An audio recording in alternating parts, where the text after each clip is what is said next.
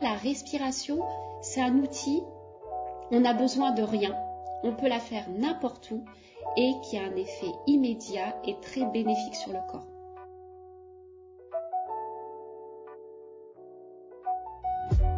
Vous écoutez le quatrième trimestre, saison 3, le postpartum vu par les professionnels.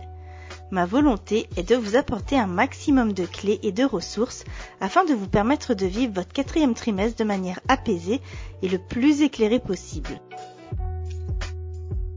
Dans cet épisode, Nabila Kessar, sophrologue spécialisée dans la périnatalité, nous parle de l'importance de la respiration afin de débloquer les différentes tensions qui peuvent subvenir à l'arrivée d'un bébé. Bonne écoute. Je m'appelle Nabila Kessar et euh, je suis euh, sophrologue et praticienne en relaxation. Donc euh, je suis sophrologue depuis un an et demi maintenant et c'est suite à une reconversion. Auparavant j'étais dans les achats, chef de produit, voilà, dans l'industrie textile. C'est un métier que, que j'ai aimé faire pendant de nombreuses années. Sauf qu'il y a un moment donné, voilà, je me suis posé la question à quoi est-ce que ça servait tout cela? Il n'y avait plus de sens. Donc euh, là, ça ramène à 2019. Et la sophrologie, c'est une pratique que j'utilisais à titre individuel pour moi quand euh, j'avais des besoins. Et euh, naturellement, en fait, je me suis dit, j'aimerais aussi moi transmettre parce que je voyais aussi les bienfaits que ça apportait, ça m'apportait à moi. Voilà, j'étais vraiment convaincue. Et donc j'avais aussi envie de transmettre. Et puis surtout, il y avait, je ramenais du sens en fait dans ce que je faisais. D'où ma reconversion. Et euh, pourquoi autour de la périnatalité De par mon cercle privé et puis même au travail. Hein. voilà, je, le voyais beaucoup au travail. Euh, J'avais beaucoup de collègues qui revenaient euh, après un congé maternité. Euh, je voyais les difficultés auxquelles elles devaient faire face entre la fatigue, partager, entreprendre un 4-5e ou pas ou à temps plein avec beaucoup, de culpabilité. Et, c'est vrai quand je me suis formée à la sophrologie, je me suis dit voilà, il y a, vraiment un, un besoin un accompagnement à faire. Et puis l'accompagnement dans le postpartum aussi, ça revient aussi à mon histoire à moi. Je suis née prématurée, j'ai passé euh, un mois et demi en, couveuse, et c'est vrai que, ma maman a aussi vécu un, un postpartum. Il faut remonter il y a, il y a 40 ans, hein, parce que j'ai 40 ans, où euh, c'était c'était pas compliqué. Elle s'est retrouvée très seule. Donc, euh, donc naturellement, j'ai voulu faire une, spécialisation euh, dans ce, dans ce domaine-là. Donc, j'accompagne aussi des femmes qui sont enceintes et, euh, et aussi en, en postpartum. Postpartum, la femme, elle vit euh, beaucoup de choses hein, d'un point de vue euh, psychologique. Il y a beaucoup de choses qui vont se jouer euh, d'un point de vue émotionnel et corporel. D'un point de vue psychologique, bah, surtout quand bah, la femme, elle, vient accoucher de, son premier enfant, il y a un deuil à faire entre sa vie de femme et celui maintenant de maman. Il y a une nouvelle identité.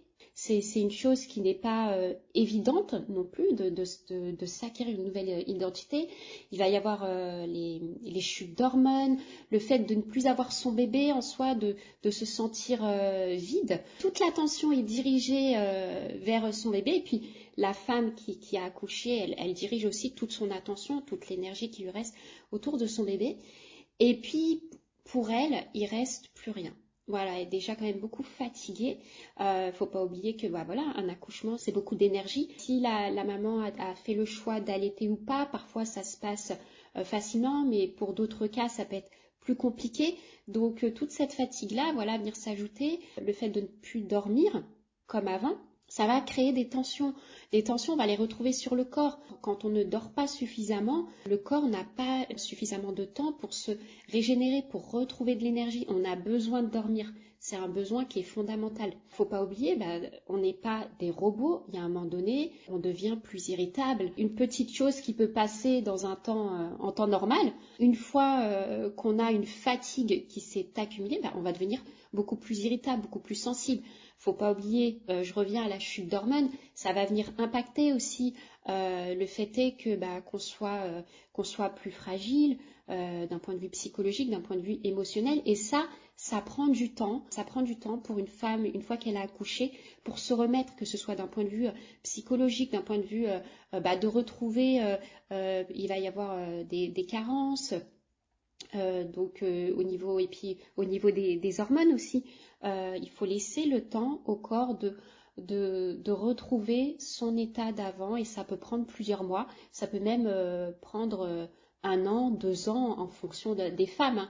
Euh, chaque femme est identique, chaque femme a vit son postpartum d'une façon unique et pour cela, voilà, le temps va différer pour se remettre d'une personne à une autre en fait.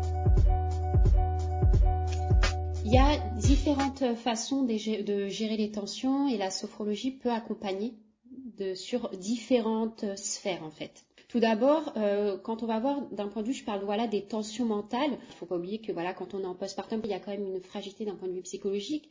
À cela, faut, faut ajouter, faut penser au rendez-vous pour bébé, euh, les tâches administratives, les tâches de la maison qui qui n'ont pas disparu, hein, qui sont toujours présentes. Pensez euh, au, voilà, comme je disais, au, rendez-vous pour le bébé, est-ce qu'il a mangé, est-ce qu'il est bien.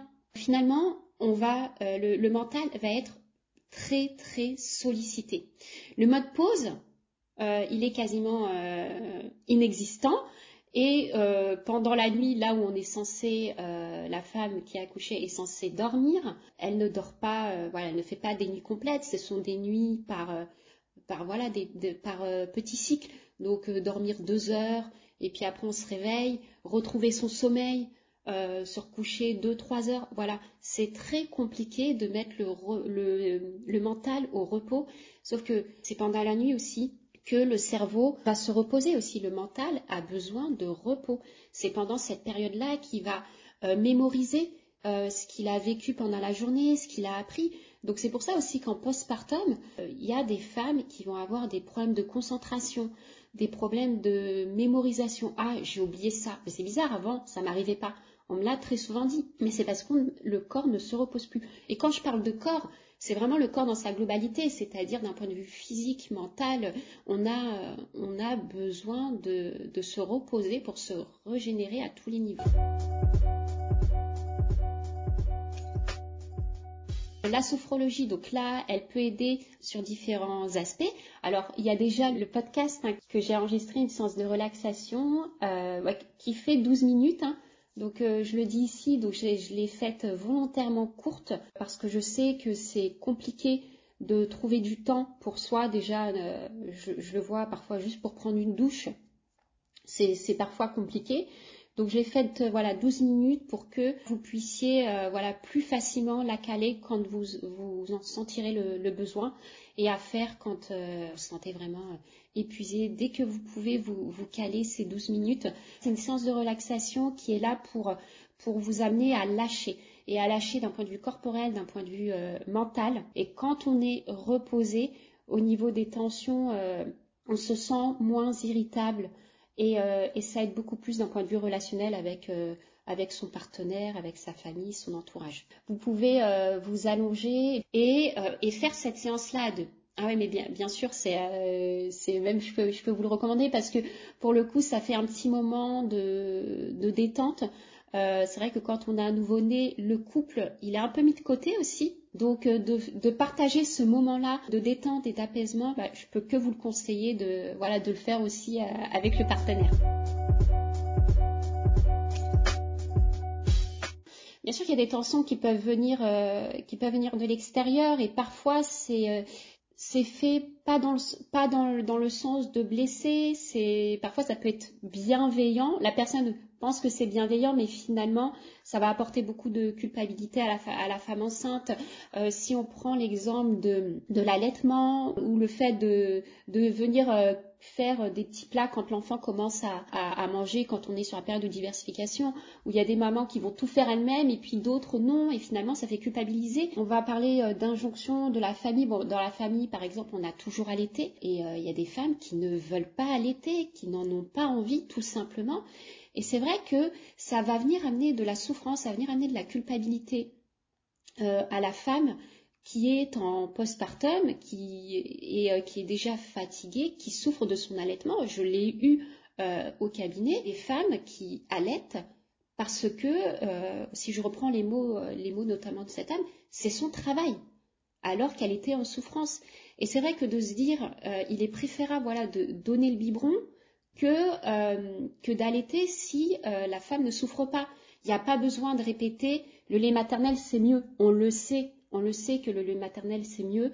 La femme qui, euh, qui est en postpartum, elle le sait. Donc si elle décide en fait de donner le biberon, laissez-la faire en fait. Si elle estime que c'est mieux, il y a un moment donné, c'est vrai qu'on focalise beaucoup sur le bébé, mais il faut aussi revenir à la maman. Si elle est en souffrance, pourquoi continuer? Vraiment, c'est il y a beaucoup d'injonctions euh, voilà, de la société et, euh, qui sont très très culpabilisantes et qui vont euh, amener la, maman dans, une souffrance en fait. Comme on dit, bah, tout ce qui ne s'exprime pas s'imprime. Euh, déjà le fait de, garder tout ça pour soi, euh, de peur de ce, de, peur de la peur du jugement, tout simplement, de pas oser dire euh, non, je ne, je si je, regarde l'exemple de, l'allaitement, non, je ne veux pas allaiter parce que je n'aime pas ça. Les, injonctions vont être très très importantes. Et donc de ce fait, ben, on va, la, femme enceinte, la, la femme qui a accouché, elle va garder ça pour elle, à l'intérieur d'elle, de peur de se faire juger. Donc ça, ça va ramener euh, des tensions au niveau du corps. Donc ça peut se traduire, euh, on peut avoir des douleurs, des douleurs qui peuvent se loger au niveau des trapèzes. On peut avoir une respiration qui, va être haute et donc mal respirer, mal oxygéner son corps. On peut avoir des douleurs aussi au niveau du, diaphragme, parce qu'il faut pas oublier le diaphragme, comme on dit, c'est le muscle des émotions. Quand on n'exprime pas tout ce qu'on ressent, ça va venir se loger sur le corps. Donc on peut avoir des douleurs, voilà, un diaphragme qui est bloqué. On peut euh, avoir euh, d'un point de vue digestif, que ce soit un peu, euh, chamboulé aussi. Donc il y a plein de, tensions qui, vont se retrouver sur le, sur le corps du fait de tout garder pour soi. La respiration, elle est importante, elle va aider pour calmer le mental, elle va aider au niveau du, corps. Quand on, respire mal et qu'on n'est pas bien, on va souvent avoir une respiration haute. C'est-à-dire une respiration haute, on va envoyer très peu euh, d'oxygène à notre corps. Donc notre corps va être mal oxygéné, ça va avoir un impact sur euh, notre fatigue. Donc euh, là, ça va venir l'accentuer parce qu'un corps, lorsqu'il est mal oxygéné, on va manquer de cette énergie-là parce que tout notre corps a besoin de respirer, tout notre corps a besoin d'oxygène, que ce soit du cerveau, dans nos cellules, enfin, tout respire dans notre corps, chacun son rythme, mais tout respire dans le corps. Donc quand on a une respiration haute, on oxygène mal notre corps, et c'est tout notre corps, et même le cerveau ça va avoir des répercussions sur beaucoup de choses et le fait de bien respirer va venir calmer le corps et aussi va venir calmer le mental. Il y a différents types de respiration et lorsqu'on se sent pas bien, il y a une respiration que je préconise euh, euh, moi euh, pour les personnes que je suis, c'est une respiration calmante où on va venir aussi mettre le cerveau au repos. Et quand on pratique ces respirations-là, on va venir activer le système nerveux qui est parasympathique ce système nerveux, il vient calmer le corps et il envoie, quand on active, ce système nerveux, ça envoie un message au, cerveau pour dire tout va bien. Et donc, on va venir se calmer. Et ça, la respiration, c'est un outil, on n'a besoin de rien. On peut la faire n'importe où et qui a un effet immédiat et très bénéfique sur le corps. Donc, je ne peux que la recommander.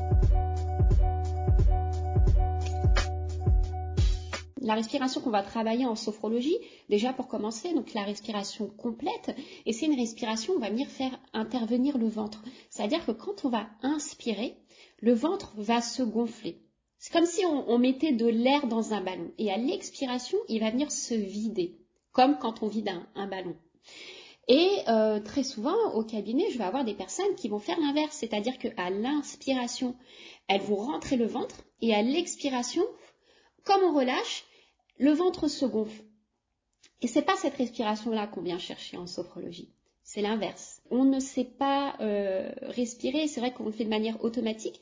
Et quand on vient se recentrer sur sa respiration, on vient faire en pleine conscience. On se recentre sur soi et ça nous amène aussi à nous concentrer sur nos sensations, les mouvements de notre corps. Euh, ce qui est important, je le dis toujours, entraînez-vous en position allongée, en position euh, assise, debout, comme ça, bah, il suffit que par exemple vous êtes euh, dehors et qu'à un moment vous vous sentez, je ne sais pas, il y a un coup de stress, quelque chose qui vous a mis en colère.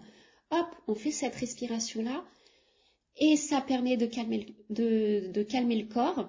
ça ne résout pas le problème, on est d'accord, mais ça permet en fait d'avoir du recul vis-à-vis de la situation et ensuite d'agir voilà, de, façon plus adaptée. J'aimerais euh, voilà parler de, petits conseils que, je préconise euh, bah, aux femmes que j'accompagne qui sont enceintes. Euh, c'est vraiment lorsque vous allez, une fois que vous aurez accouché, surtout, je vous invite vivement à prendre un rendez-vous chez un ostéopathe ou un chiropracteur. Euh, je le précise à chaque fois et c'est vrai que je, le mentionne là. C'est important parce que les, femmes enceintes, elles vont penser à prendre rendez-vous pour leur bébé, mais pas pour elles. Ça m'est arrivé très souvent. Sauf que il faut pas oublier que le corps a porté pendant neuf mois. Pendant neuf mois, la colonne vertébrale, voilà, elle a pris, le centre de gravité s'est modifié, il y a eu un accouchement, donc euh, que ce soit par voie basse ou par césarienne, voilà, le corps, le corps pendant neuf mois, il a porté la vie. Et donc il faut, voilà, c'est important vraiment, prenez ce rendez-vous pour vous, pour vérifier que tout s'est remis en place.